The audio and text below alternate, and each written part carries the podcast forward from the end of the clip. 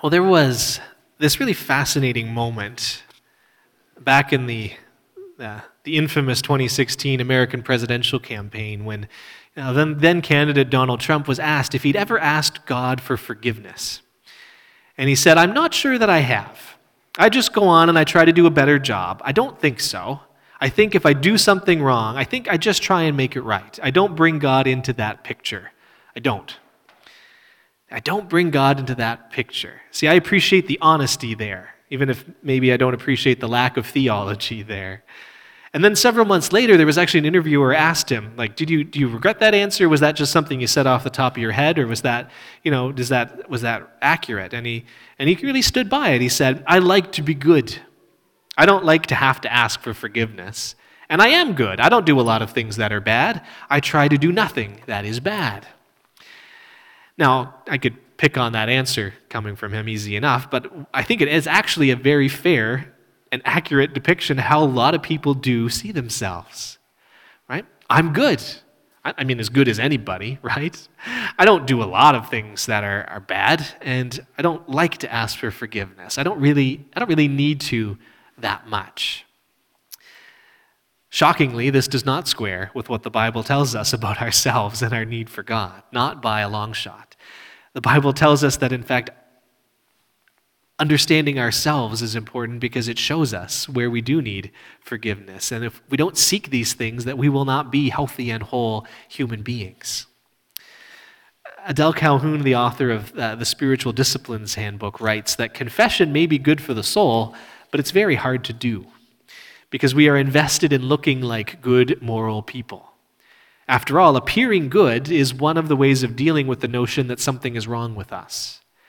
We haven't murdered anybody, we haven't robbed a bank. Furthermore, when we do wrong, we, we try and fix it, we try and make it better. But she continues the truth is that we all sin. Sin is anything that breaks relationships.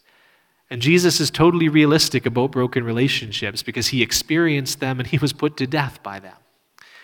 And yet, Jesus taught us that the damage done through sin was not the last word on life. Sin could be confessed, sin could be forgiven, and sinful people could be set free.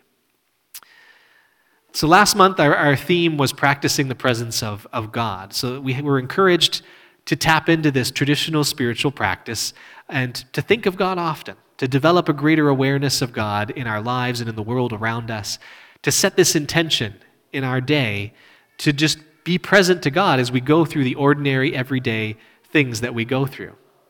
And, and practicing this will help us grow closer to God and help us to, to know Him a little better. Now, for the month of March, our spiritual practice is going to be self examination and confession. I know that sounds super fun, doesn't it? But in fact, and I think this probably does strike a lot of people as a maybe a scary or unpleasant pair, but this combination of spiritual practices is actually God's invitation to us to enjoy a happier and more successful life with stronger relationships, much better than we would hope for otherwise. Doing these things helps us know each ourselves better in order to become the people that we would like to be with God's help. So I'm going to start with self examination as we do kind of our intro message to this theme. And we need this, of course, because if we don't know ourselves, then we will not think we have much to confess.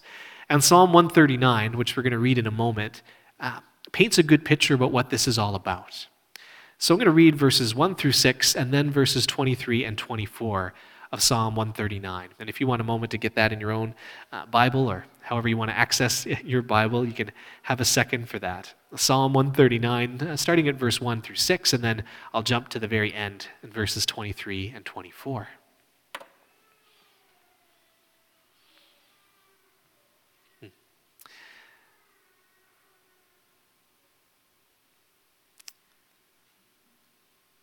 So, as we've prepared to hear God's word, let us read it together.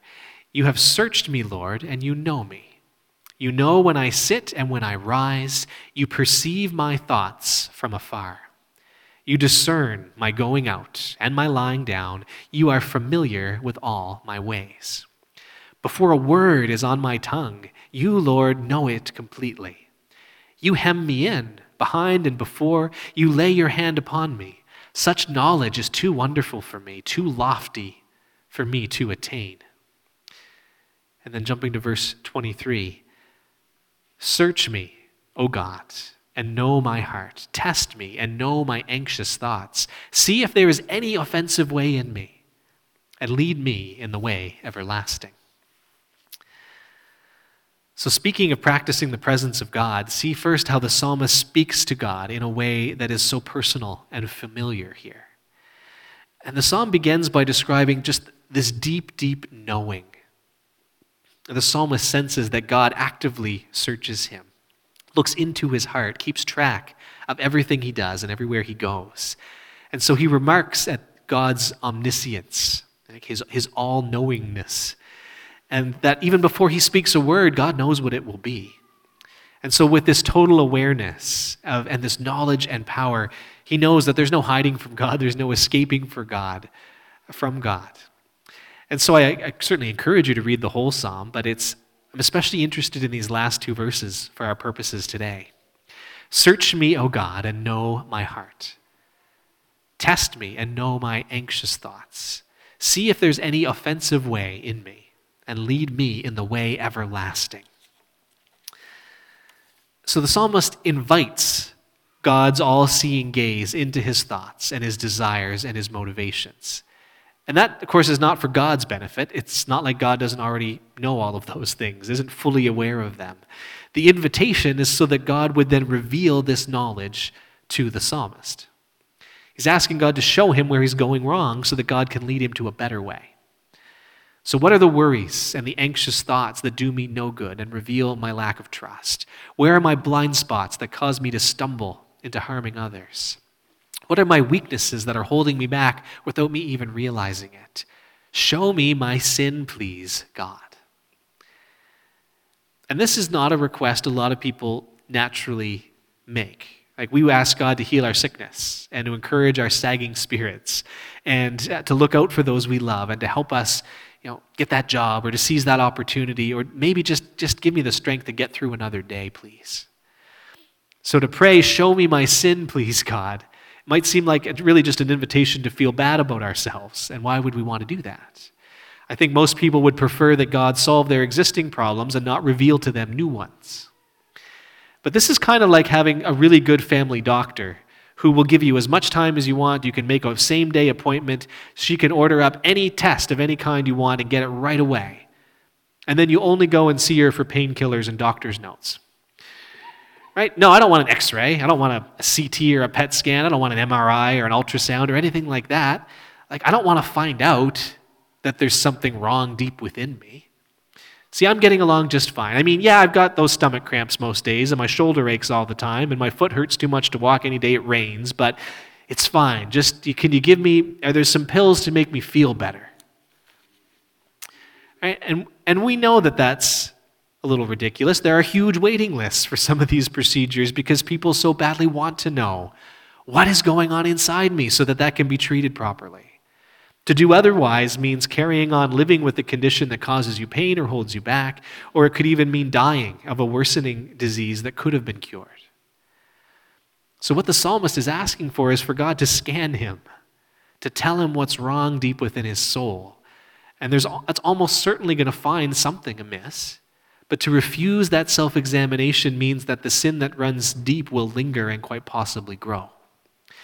Self examination leads us to greater spiritual health and hope and happiness if we're willing to allow that discomfort of having God show us a little more about who we really are. Now, as far as who we really are goes, the Bible does have some sort of bad news we have to reckon with. Because one aspect of who we are is that we are sinful people, often blind to their own spiritual condition. Jeremiah 17, 9 and 10 says that the heart is deceitful above all things and beyond cure. Who can understand it? I, the Lord, search the heart and examine the mind to reward each person according to their conduct, according to what their deeds deserve. Right? The heart is deceitful. It's important for us to get this and to allow it to humble us. However smart and experienced and confident somebody is, they are not entirely trustworthy. I am not entirely trustworthy. because I don't always interpret what's going on around me accurately. I'm not perfectly in touch with my own motivations and desires. Every single person is capable of convincing themselves of things that simply are not true or not fully true. And when we start to realize this, that what we've done, then we usually we're tempted to run away from that or to double down rather than confess that we've done wrong. We're very invested in thinking that we're right and righteous. And if you don't believe what the Bible has to say about that, modern psychology can tell you the same thing. The Bible really makes no sense if humanity is not plagued by sin and in need of having that revealed by God so that something can be done about it. The word repent appears over 70 times in the Bible. The religious system of the Hebrew people had a major emphasis on bringing these sacrifices in order to acknowledge and atone for sin. When Jesus taught his followers to pray, he included, Forgive us our trespasses as we forgive those who trespassed against us. This is not a rare occurrence, this is an everyday occurrence.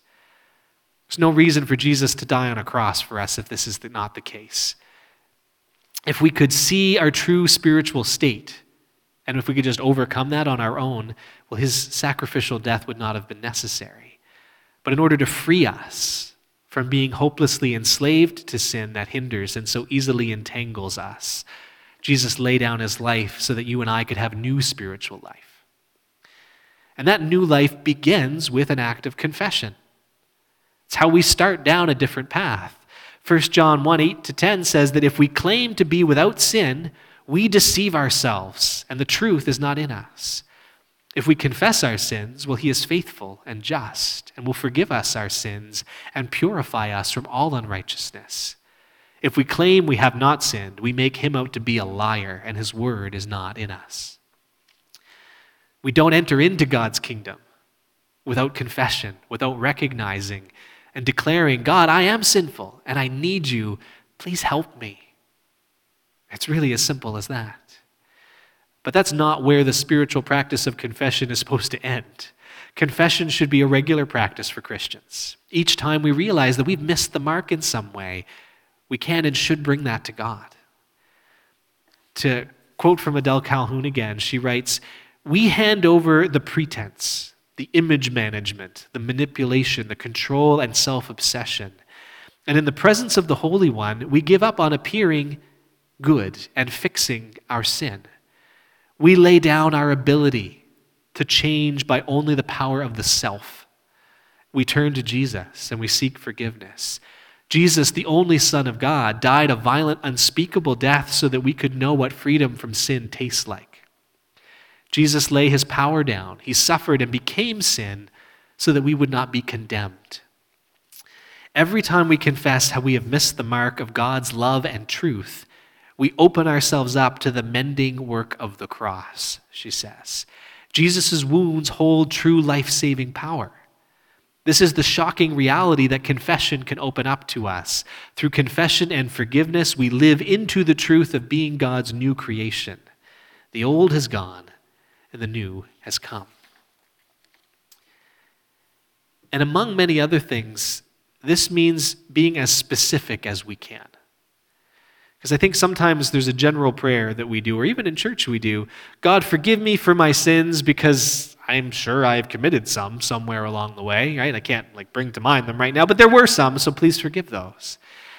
That is not a deeply meaningful practice, I don't think. It's not bad to remember that we probably have sinned, but if we want to grow and mature in faith, we should examine ourselves and name those specific sins that we not only want forgiven, but that we want God's help not to repeat. Confession is also a spiritual discipline meant to be practiced in community. Instead of pretending to be better than they are, Christians are called to be people who acknowledge their true state and their struggles and even confess their sins to one another.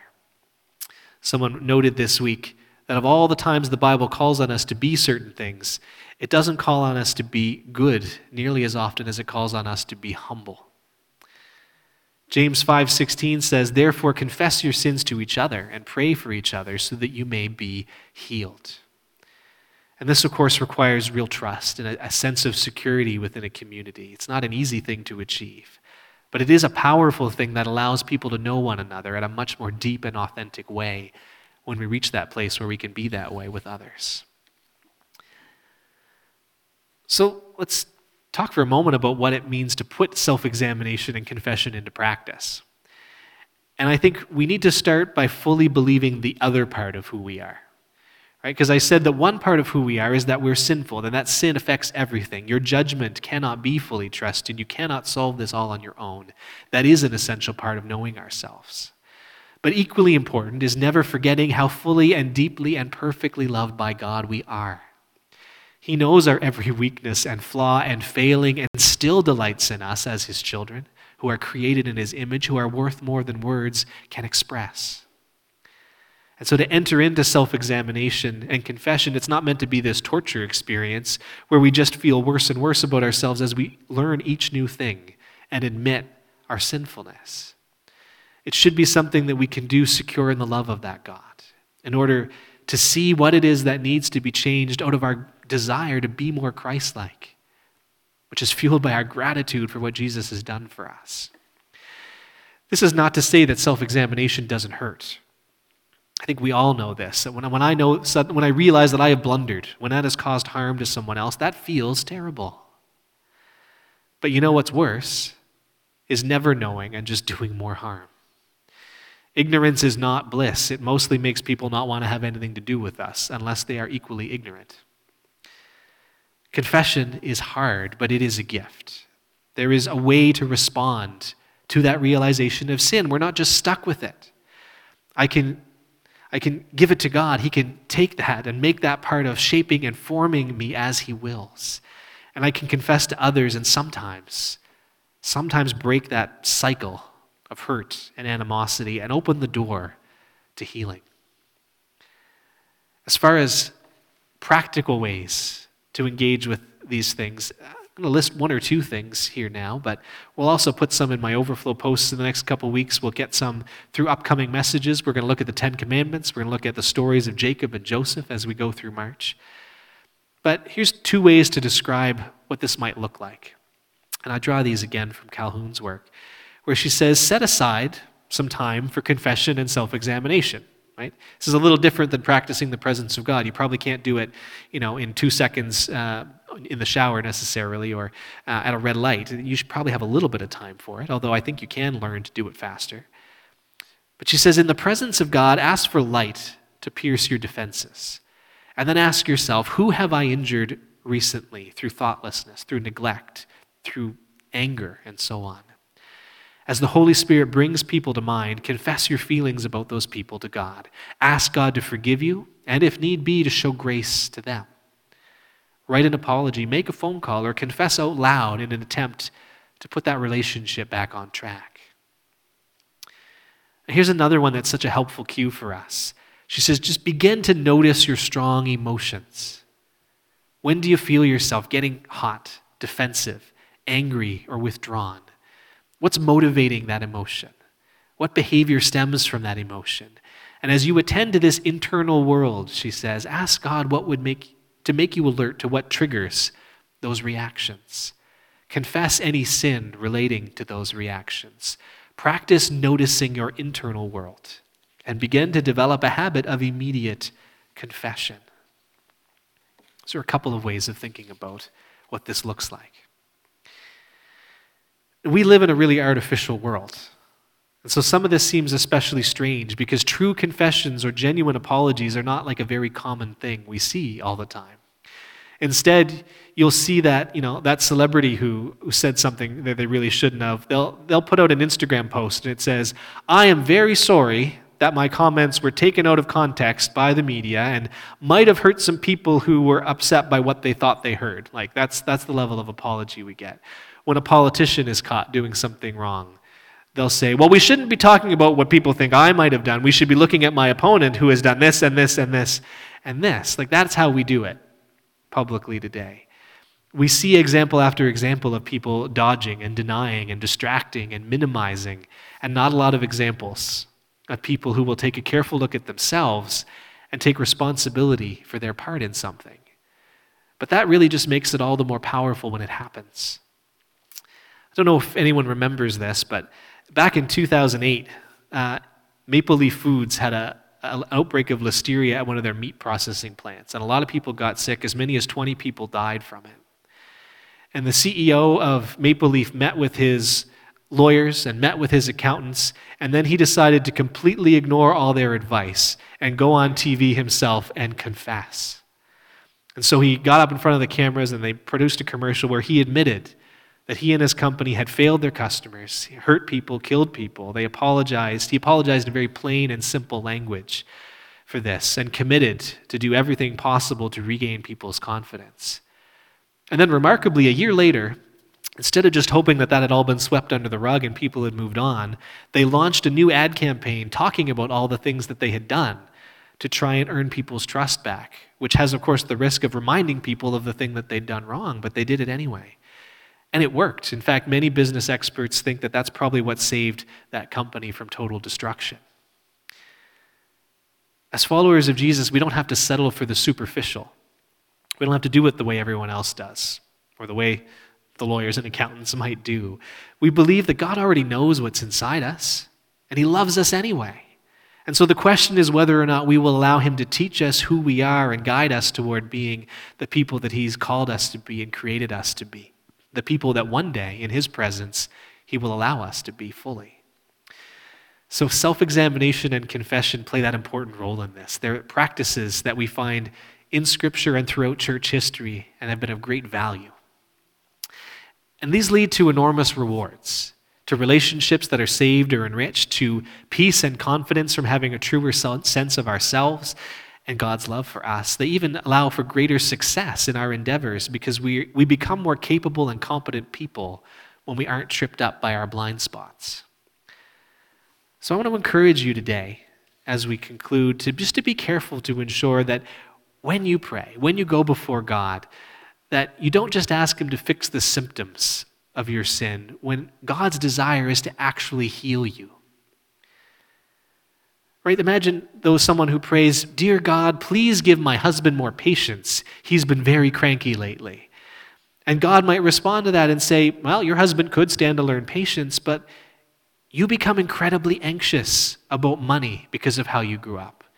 You, it drives everyone up the wall when you start to let your worries spiral out of control. So let me teach you to trust that I will provide for your needs, or your relationships will continue to suffer. Imagine someone going to God and praying, Dear God, please let me get this new job. I really need it. And God responding to that, I'll be with you through your interview. I'll be with you as you wait for word. But you had a decent job and you lost it because of your pride. You always think you're right. You try to order everyone around whether you should or not. You don't admit when you make a bad call. And if you don't let me teach you humility, then you will always struggle in your work life. Dear God, encourage me because I feel like I can't do anything right and I'm letting everyone down. To which God might say, I want to be encouraging to you, but I need you to believe that I really do love you no matter what. Your self doubt and your insecurity are keeping you from happiness and confidence. But you've been taught that I created you in my image, that I called you good that I loved you enough to lay down my life to redeem you, and you do more things right than you give yourselves credit for. So let me teach you to be secure in my love, and then you otherwise you will struggle to ever feel a sense of real peace. So the question before us today really is this, do we want to keep struggling with the consequences of sin or do we want to be healed?